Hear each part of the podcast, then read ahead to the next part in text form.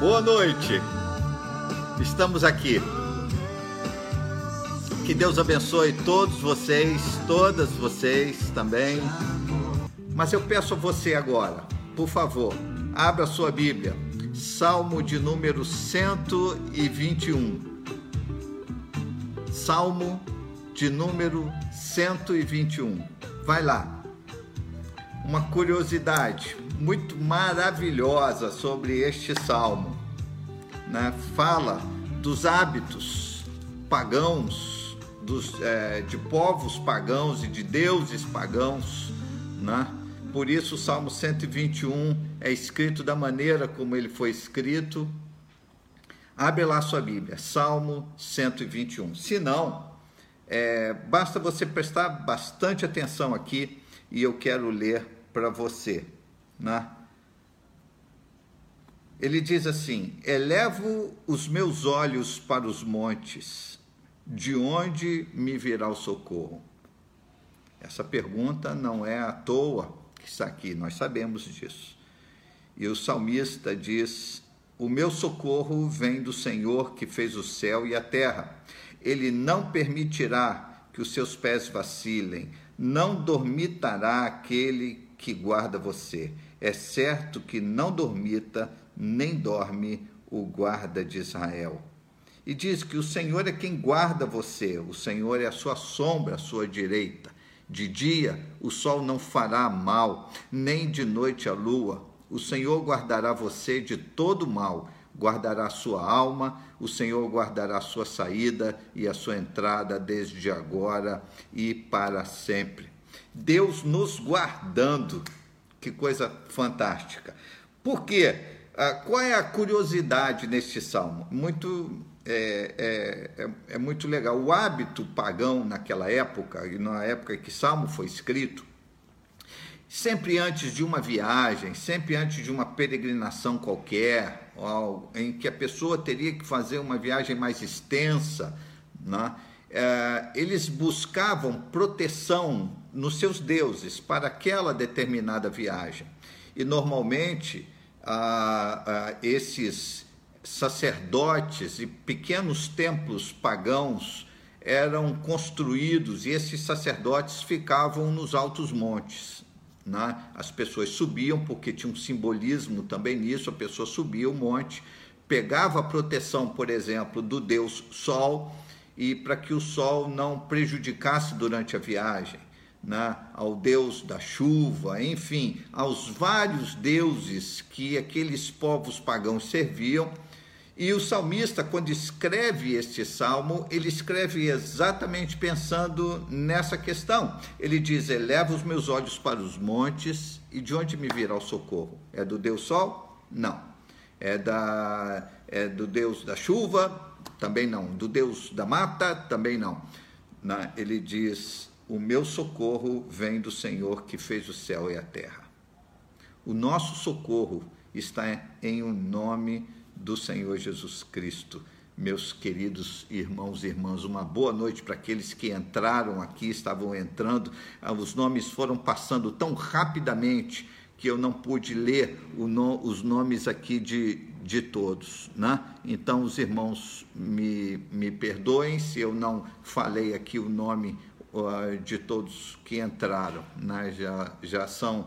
Uh, já estamos aqui entre as duas plataformas para mais de 100 pessoas, então é impossível falar o, o nome uh, das pessoas, né? de todos.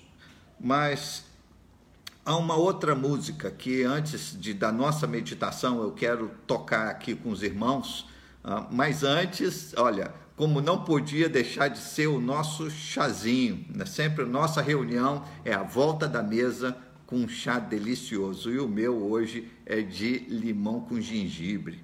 Né? Espero que você esteja aí agora é, baixando aí a, a velocidade da semana, a tensão da semana. Espera, porque Deus ainda vai falar ao seu coração né? Deus haverá de fazer muita coisa na sua vida, meu querido e minha querida.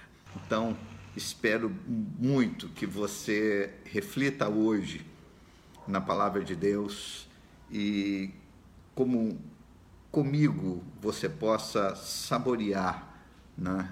digo saborear porque quando a gente mergulha na palavra de Deus, a gente bebe da sua palavra, a gente come da sua palavra e isso é maravilhoso. E usando o Salmo 84, no versículo 11 ele diz assim: que Deus não recusa nenhum bem aos que andam retamente. Olha, já é um prenúncio daquilo que eu desejo aqui conversar com os irmãos daqui a pouquinho. É, é muito rápido, né? e desde já eu vou pedindo a você que abra sua Bíblia e as pessoas aí me ajudem, né? colocando o, a nossa passagem de leitura hoje, a, a, a nossa fonte de meditação na palavra de Deus, 1 João capítulo 2, versículos 1 a 6. 1 João capítulo 2, versículos 1 a 6. E o Salmo 84, né, como eu disse, né, já apontava para nós. Ele diz: nenhum nenhum bem Deus recusa, Deus não recusa a oração, Deus não recusa o socorro, Deus não recusa estender as suas mãos àqueles que vivem corretamente. Viver corretamente tem a ver com viver ético. E aí vem-se a pergunta: qual é o viver ético para a igreja? De que maneira devemos viver? Eu falei na semana passada com todos os meus irmãos aqui, falando um pouquinho dos atributos que são atributos inegociáveis de Deus. Eu digo inegociável porque é um atributo não somente natural, mas é aquilo que Deus não não divide. Por exemplo, Deus é onipresente, ele não divide essa onipresença com absolutamente ninguém. Ele não divide essa onipresença nem com a sua igreja. Nós não estamos em todos os lugares, nós estamos no aqui e no agora. Deus é onipotente. Todo o poder pertence a Ele, não pertence a nós. Se bem que tem tanta gente que acha que detém em suas mãos todo o poder, mas não. Somente Deus detém todo o poder em suas mãos. Então, esse é um atributo natural que ele não negocia, que ele não divide, não divide nem conosco. Ele é assim. Ele é onipresente, onipotente, onisciente. Deus é imutável, por exemplo, Deus é imutável. Então, sendo ele imutável, ele negocia isso, divide isso conosco? Não. Nós sempre estamos mudando, né? Ah, mudamos nas pequenas coisas, como o mundo vai mudando, nós também vamos mudando uma série de hábitos, uma série de conceitos, né? Nós mudamos ao longo da vida, nossa aparência muda, nossas palavras, nosso linguajar pode mudar, a moda muda, né? Pessoas que antes não gostavam de comer uma determinada coisa agora é, já gostam. Né? Enfim, tudo vai passando e mudando. Mas há algumas coisas que Deus não somente divide conosco, como ele de alguma forma ele exige que a igreja absorva dele essas características que também são atributos, são os atributos morais de Deus, né? e nós devemos ficar bastante atentos, como igreja, de entendermos por onde seguem esses trilhos, e a igreja deve andar por eles, porque é um trilho que vai levar certamente àquela estação maravilhosa na presença do Senhor. Nosso texto, vamos lá, 1 João, capítulo 2, versículos 1 a 6. Logo depois de ter é, falado, né, porque João fala à igreja como um todo, e ele diz: olha, se a gente falar que não tem pecado, a gente está mentindo. Né? Então, todos nós pecamos, diz aí o capítulo 1, versículo 8. Mas aí João também aponta, dizendo: se confessarmos os nossos pecados, ele é fiel e justo para nos perdoar os pecados e nos purificar de toda iniquidade. João vai preparando os seus ouvintes, a dizer o seguinte: vocês são pessoas, nós, seres humanos, somos pessoas que precisamos deste Deus que é imutável. Então, sendo ele imutável e rico em misericórdia, nós que constantemente erramos, erramos no falar, no, no, no agir, no pensar, né? a gente erra todo o tempo, quase em todos os dias. Não há dias que você não peque.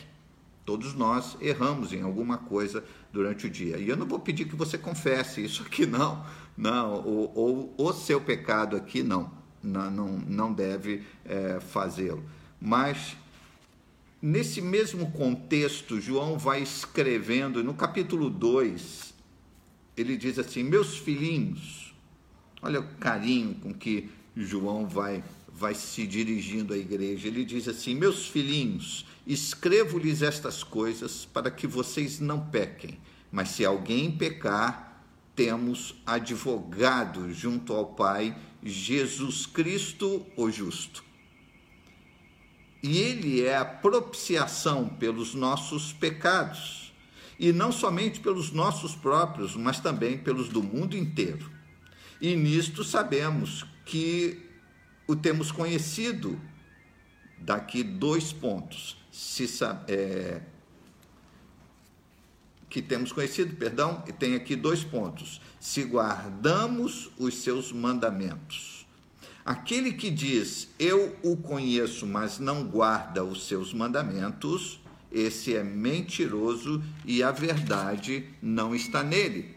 Mas quem guarda a sua palavra, nele verdadeiramente tem sido aperfeiçoado o amor de Deus.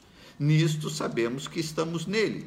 Quem diz que permanece nele, esse deve também andar assim como ele andou. Complicado isto. Quem diz que permanece em Deus deve andar como Jesus andou. Andar como Jesus andou é muito difícil. Mas ele fala assim: quem guarda a sua palavra, nele verdadeiramente tem sido aperfeiçoado o amor de Deus. Então, estes atributos de Deus, que são atributos morais, só podem, a igreja só consegue viver, a igreja só vive estes atributos, absorvendo isso é, de Cristo e, e, e jogando isso para a sua vida, no seu dia a dia, se se voltar para Deus, porque não há como dizer eu amo a Deus. Ele diz aqui: quem diz que conhece, mas não guarda os seus mandamentos, é, ele não vive na verdade. Ou seja, quem absorve o conhecimento e não vive esse conhecimento, é, João está dizendo que alguma coisa falta. Mas aí vem a pergunta que, que permeia todos os corações como pode, pastor? Porque eu não sou falso, eu não quero viver uma vida de falsidade, conheço a palavra de Deus, mas isso às vezes é tão difícil viver. Tão difícil viver. Se você observar, todos os, todos os atributos morais, e a gente vai tratar de alguns deles aqui, dizem respeito aos relacionamentos. Por isso, a, o título da minha mensagem hoje é Deus e relacionamento. Porque no que tange atributo natural, aquele que é Deus é onipresente, onipotente, onisciente, ele é imutável, nele, é ele nele. Mas quando nós falamos de atributos que são dele, mas ele divide conosco para a gente viver esses atributos, não são somente atributos naturais ou somente pertencentes a Deus. Ele, ele coloca isso à disposição da igreja, disposição de você e de mim, de todos nós. Que coisa fantástica a gente poder viver tudo isso. E ele diz que para viver nesse relacionamento, com Deus e transmitir isso nos demais relacionamentos na vida, ou seja, na família, na vida em casa, na vida no trabalho, no meu dia a dia, eu preciso estar aperfeiçoado no amor de Deus, diz aí o versículo 5. Aperfeiçoado no amor de Deus. E de que maneira Deus nos instrui a viver este amor de forma ética? Vamos lá, Paulo fala sobre isso. João está nos dando aqui, a, a, abriu para nós a janela. E Paulo está descortinando tudo para nós. Está aqui em 1 Coríntios, capítulo 13, esse, esse capítulo que é conhecido como o capítulo do amor. Diz aí no versículo 4, e não precisa você abrir aqui sua Bíblia, deixa eu ler para você. Ou se você puder, não tem problema. 1 Coríntios, capítulo 13, versículo 4. Esse capítulo é fantástico porque é um capítulo que define o amor. Né? Mas o versículo 4, 5 e 6, principalmente esses três, esses três versículos, ele esses três versículos definem amor de forma prática. E você vai ver comigo que. Bom, vamos ler primeiro, né? Vamos lá é, capítulo 13, versículo 4 de 1 Coríntios, diz assim: O amor é paciente e bondoso. O amor não arde em ciúmes, não se envaidece, não é orgulhoso, não se conduz de forma inconveniente, não busca os seus interesses, não se irrita, não se ressente do mal. O amor não se alegra com a injustiça, mas se alegra com a verdade. Eu li rapidamente, mas agora eu vou ler de novo, mais devagar, chamando a sua atenção para uma coisa. Paulo se preocupa mais em dizer o que não é o amor do que propriamente nesses três versículos falar o que ele é. Ele diz que, ele, que o amor é bondoso e paciente. Isso ele diz aí no versículo 4. Mas as outras coisas dizem respeito aos aquilo que o amor não é e que não deve fazer parte da nossa ética, não deve fazer parte da nossa vida. Ele diz assim: o amor não arde em ciúmes, ou seja, ele não habita no meio do ciúme, ele não se envaidece. Né? O amor não consegue brotar e viver no meio de toda vaidade, não é orgulhoso, não se conduz de forma inconveniente, não busca os seus interesses, não se irrita, não se ressente do mal. O amor não se alegra com a injustiça, mas se alegra com a verdade. Paulo está dizendo que o, o amor tem a ver com paciência, tem a ver com bondade, mas tem a ver também com misericórdia, tem a ver com perdão tem a ver com humildade. Em inúmeros, eu repito, inúmeros exemplos na Bíblia, nós vemos pessoas, tanto no, no Velho Testamento quanto no Novo, que ao terem uma experiência com Deus, e principalmente vamos falar aqui do, do Novo Testamento, no, no que diz respeito à vida com Jesus, daqueles que se encontraram com Jesus, todos que se voltaram para ele de coração, todos tiveram, e, sem exceção alguma, todos tiveram suas vidas transformadas. Seus milagres mostram essa transformação. Pessoas que estavam se acotovelando para chegar a Jesus, mas quando chegam diante de Jesus, não apenas têm a sua bênção, não apenas tem a sua cura ou libertação, mas uma consequência que pouco é falada é que estas pessoas tiveram uma mudança ética na vida, tiveram uma mudança de comportamento na vida, de, de, de olhar a vida. Por isso, é que eu, lembrando a você aquilo que eu falei antes, né, quando a gente começou lá no, no iníciozinho, né? a gente lembra de tanta coisa, lembra dos percalços, dos problemas, dos aborrecimentos. Quem sabe eu estou falando a pessoas que se aborreceram muito no dia de hoje, ou se aborreceram muito durante essa semana. Mas nunca se esqueça de que ao encontrar Jesus, alguma coisa deve acontecer conosco Então, uma vez que nós tivemos os aborrecimentos, depois que encontramos Cristo, você deve se lembrar sempre, quando você encontrar uma pedra no seu caminho, de que o amor não se conduz inconvenientemente. Então, às vezes, aquela pedra, ou aquele problema, aquele aborrecimento, a outra pessoa está lá levando a vida dela. E muitos ficam diante de si com o coração amargurado e vão, vão remoendo aquilo dentro de si. Nós vemos tantas mudanças de comportamento de pessoas que seguiam sua vida. Zaqueu, que subiu numa árvore para ver Jesus, depois que ele tem aquele encontro com Cristo, ele era baixinho, uma pessoa de baixa estatura, mas que depois de receber Jesus na sua casa, teve a sua vida transformada. Nicodemos teve uma outra visão de vida. A mulher que foi pega em flagrante adultério, que tinha lá todos os motivos diante da lei para que é, recebesse um justo castigo, ela recebe de Jesus não justo castigo, ela recebe misericórdia e perdão. E Jesus disse para ela: Vai não peques mais. Deus sabe que a gente erra, Deus sabe que a gente peca, e João nos lembra isso aqui mas ele disse: se a gente confessar os nossos pecados, ele é fiel e justo para nos perdoar os pecados. Ele é fiel e justo para fazer a nossa vida ter outro sentido, para pegar na nossa mão e nos dar um outro sentido na vida.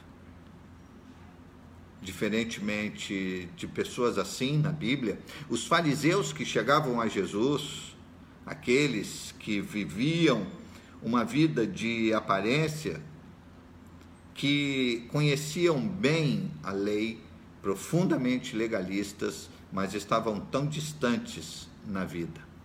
Meus queridos, não é assim que Deus quer que a gente viva. E por isso a ceia que nós vamos tomar daqui a pouco, ela nos lembra isso. A ceia nos lembra o como nós precisamos de Jesus. E nos lembra uma outra coisa, o quanto Cristo está em nós, nos ajudando a ter uma vida diferente. Se há uma coisa que a Bíblia diz que Deus é, é que é, Deus é plena, completamente confiável.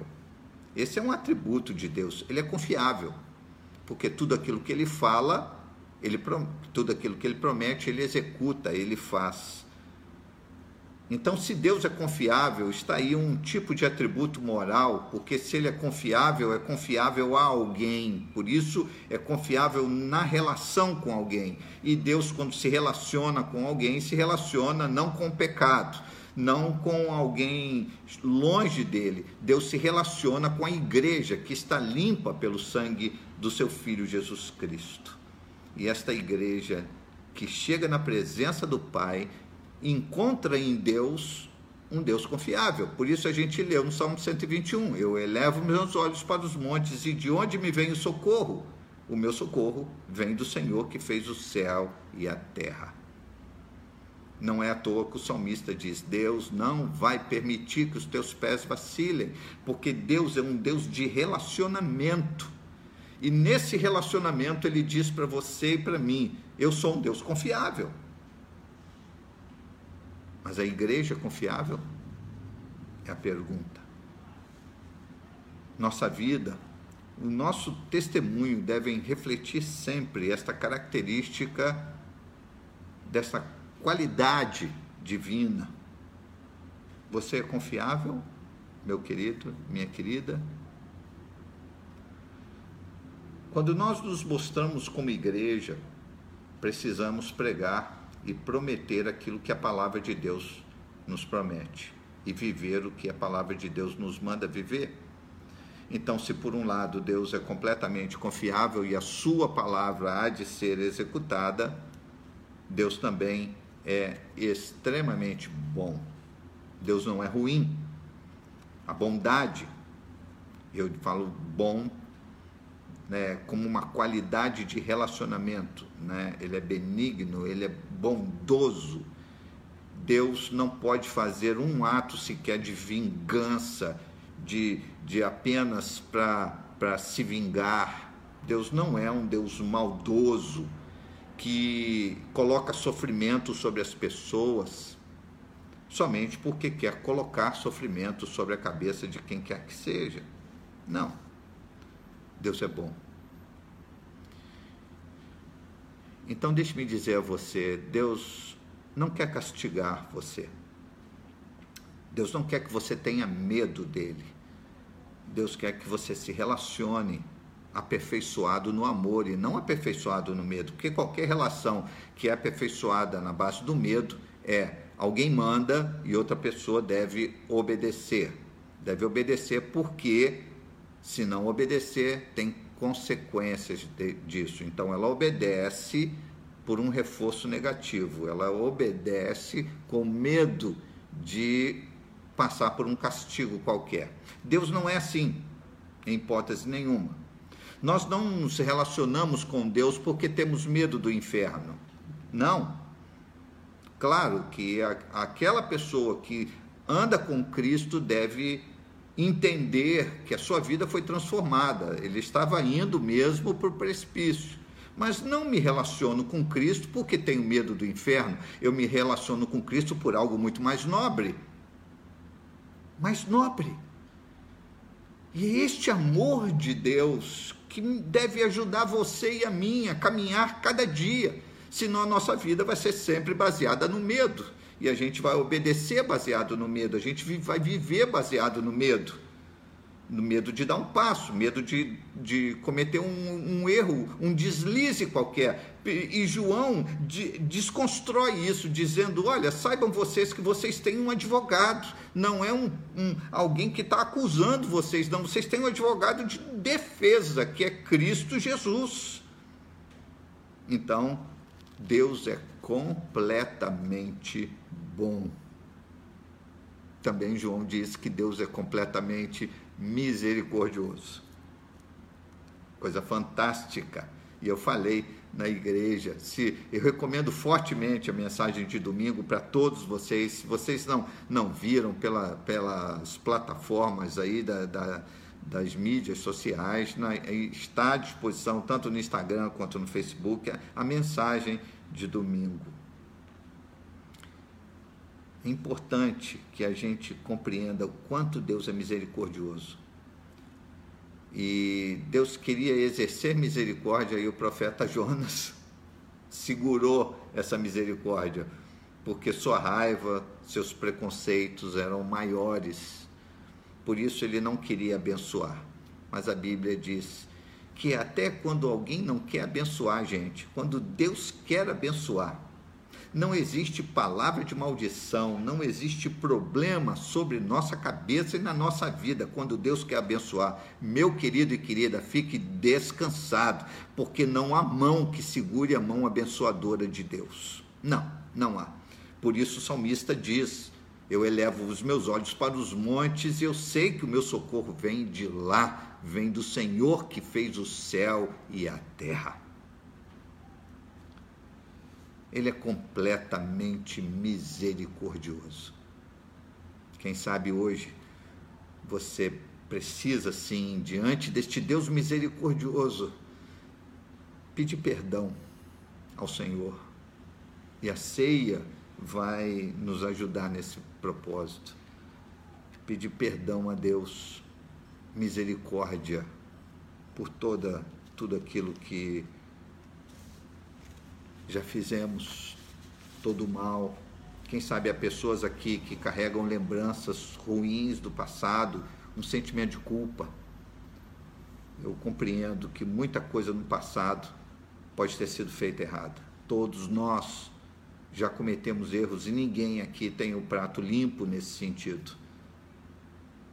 Mas o que o inferno constantemente deseja fazer é que você não se livre dessa culpa que você não se livre disso, não fique de pé e não ande a sua vida. Cristo edificou uma igreja para que esta igreja pudesse viver plenamente os seus atributos morais, assim como eu sei que Deus é plenamente misericordioso, nós precisamos viver esta vida de misericórdia. E o primeiro alvo da nossa misericórdia precisa ser o nosso próprio coração. Deus já perdoou, mas nem sempre nós nos perdoamos. E quem sabe hoje Deus quer colocar você de pé para que você entenda que é Ele quem te dá uma nova caminhada. É Deus quem faz isso. Se confessarmos os nossos pecados, diz João, Ele é fiel e justo para nos perdoar os pecados e nos purificar de toda injustiça. E por último, eu poderia falar aqui numa série de atributos morais, mas eu gastaria tanto tempo aqui com os irmãos na, é, esta live ficaria longa e você ficaria muito enjoado de mim, certamente. Deixa eu dar uma, aqui um golinho do meu chazinho, que ainda está quentinho aqui. Limão com gengibre. Olha, isso aqui é bom demais. Como diz o mineiro, bom, bom demais da conta. Deus é completamente verdadeiro. A Bíblia diz que Deus não é homem para que minta. Jesus disse: Eu sou o caminho e eu sou a verdade. A verdade, a que Jesus quis dizer, é essa verdade é a palavra, o cumprimento da palavra. Ele é um Deus verdadeiro. Tudo aquilo que ele prometeu, ele haverá de cumprir. Não somente as promessas referentes à glória as promessas referentes a, a esse futuro. Não.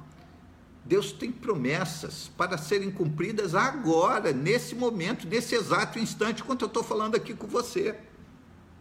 Nesse exato momento em que Deus está aqui comigo, o Espírito Santo está aqui comigo e está aí na sua casa com você, está aí ao seu lado. Deus está dizendo para você que tem promessas a serem cumpridas na tua vida agora, nesse exato momento. Uma delas é que ele não foge daquele que clama. Ele não está longe daquele que pede socorro, daquele que pede restauração. Deus não está longe daquele que pede paciência, daquele que pede um coração bondoso. Deus não está longe. Não ao longo da história, a igreja foi tão conhecida por sua maldade, sua perseguição. A igreja já foi tão conhecida pela é, sua falta de misericórdia, por perseguir, por matar, por colocar de lado pessoas ideias, grupos. Quando eu olho para a palavra de Deus, eu vejo que em tantos momentos da história a igreja se afastou tanto, tanto, tanto destes trilhos que isso se tornou quase regra em certos momentos da história. Mas você vê que Deus não desistiu da sua igreja, mesmo sendo tão falha. Deus sempre, com amor, com misericórdia, reconduz a sua igreja aos trilhos. E é isso que Deus faz com você e comigo, meu irmão, minha irmã. Deus não vai desistir de você. Amém? Essa é a palavra que eu queria dividir com todos os meus irmãos aqui. Ao falar sobre atributo moral, ao falar sobre é, vivência ética, eu não estou jogando sobre você um fardo. Muito pelo contrário eu estou jogando minha minha intenção foi hoje colocar sobre seus ombros esperança ao dizer a você que Cristo vai nos ajudar a ter uma vivência ética melhor. Cristo, Cristo, sempre Ele, sempre Jesus.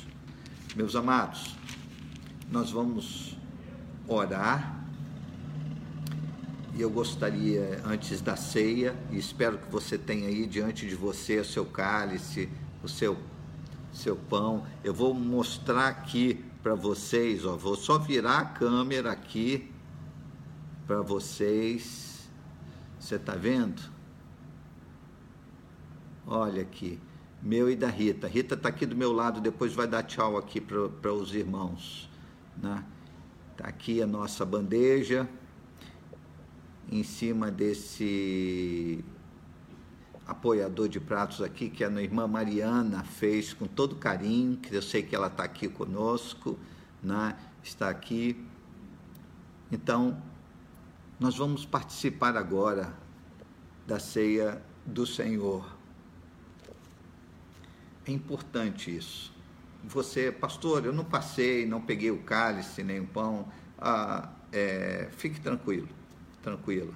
Ah, se você não tem diante de você o cálice com o pão aí, na, com o suco e o pão, você vai, não vai é, perder essa oportunidade, né? Você fique aí em espírito de oração e nós vamos participar também na igreja num outro momento. E eu quero é, pedir a Rita aqui que me, me ajude. Então, tem aí diante dos irmãos o seu cálice e o seu pão. Vem cá, Rita. Ela vai dar aqui um, um tchauzinho para os irmãos, um oi. Boa noite, queridos. Saudade de muita gente, hein? Mas Deus abençoe cada um. Bom agora a gente participar da ceia.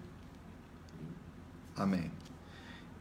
Por isso eu falei a ceia em família. A Rita veio aqui, deu, deu um, um olá para todos os irmãos, porque nós fazemos a ceia em família. Eu vou servir a, a Rita aqui, que vai ficar aqui ao meu lado, vocês não vão ver, né? mas eu vou servi-la agora com o cálice e o pão.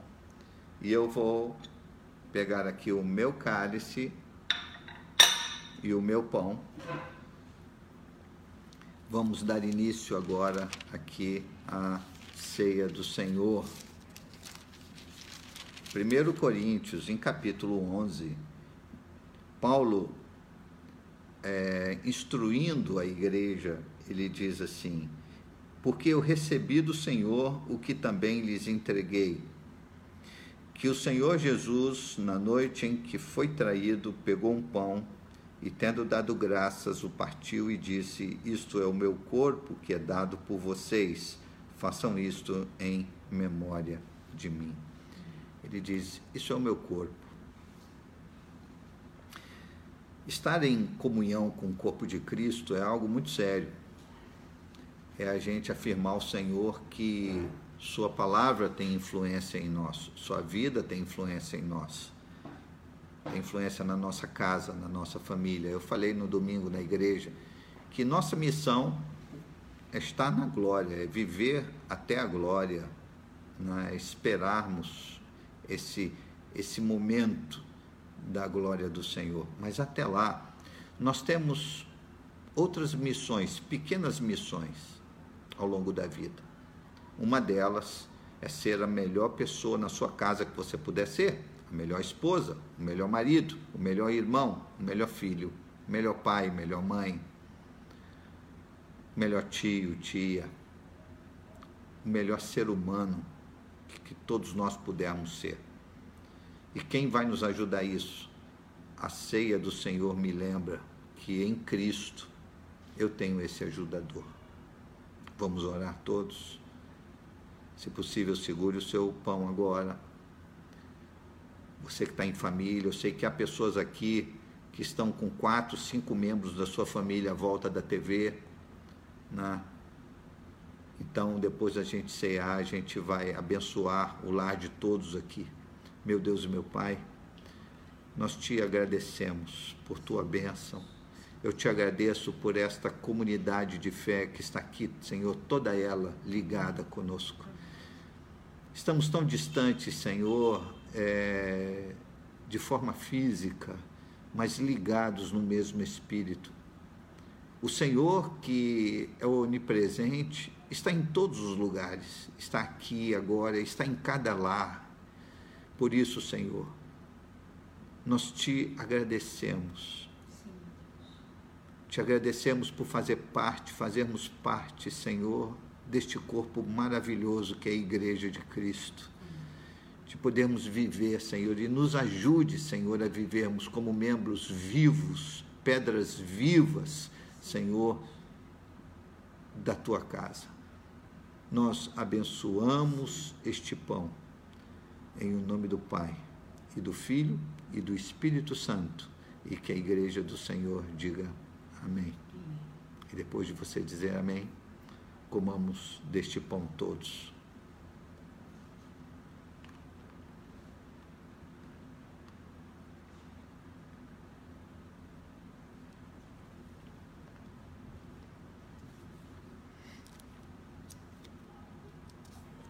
Aleluia. Aleluia. Nós vamos orar daqui a pouco por cura, por libertação, para que Deus dê folga, traga a folga daqueles que te perseguem, folga dos seus inimigos. Mas quando eu olho para o cálice, cálice me lembra que em Cristo eu tenho um ajudador, eu tenho força. Que sozinho e com um coração tão errante como nós somos, constantemente erramos numa série de coisas. Mas o sangue de Jesus, diz a Bíblia, nos purificou de todo pecado. E uma vez limpos pelo sangue de Jesus, ai, queridos, nós podemos ter acesso direto ao Pai. Meu Deus, meu Pai, eu quero te agradecer pelo derramamento do teu sangue na cruz do Calvário, Jesus. Meu Senhor, pela tua entrega, por este sofrimento tão imenso, tão grande, Senhor, e fez com que, pelo derramamento deste sangue, nós fôssemos purificados. Não é porque merecemos, Senhor, é pela graça. Nós fomos envolvidos na tua graça. Não é porque merecemos, não, Senhor. É porque o Senhor nos amou. Por isso, tantas pessoas agora, Senhor, mais de uma centena de pessoas, ó Deus, 130, 140 pessoas ligadas agora aqui conosco, ao vivo, e nós te pedimos, Senhor, que em nome de Jesus, o Senhor envolva cada família, que o Senhor abençoe cada coração, que o Senhor encha cada coração com a tua unção, com o teu espírito, Senhor. Nós te pedimos e desde já te agradecemos e abençoamos este cálice em nome do Pai e do Filho e do Espírito Santo e que a igreja de Cristo diga amém.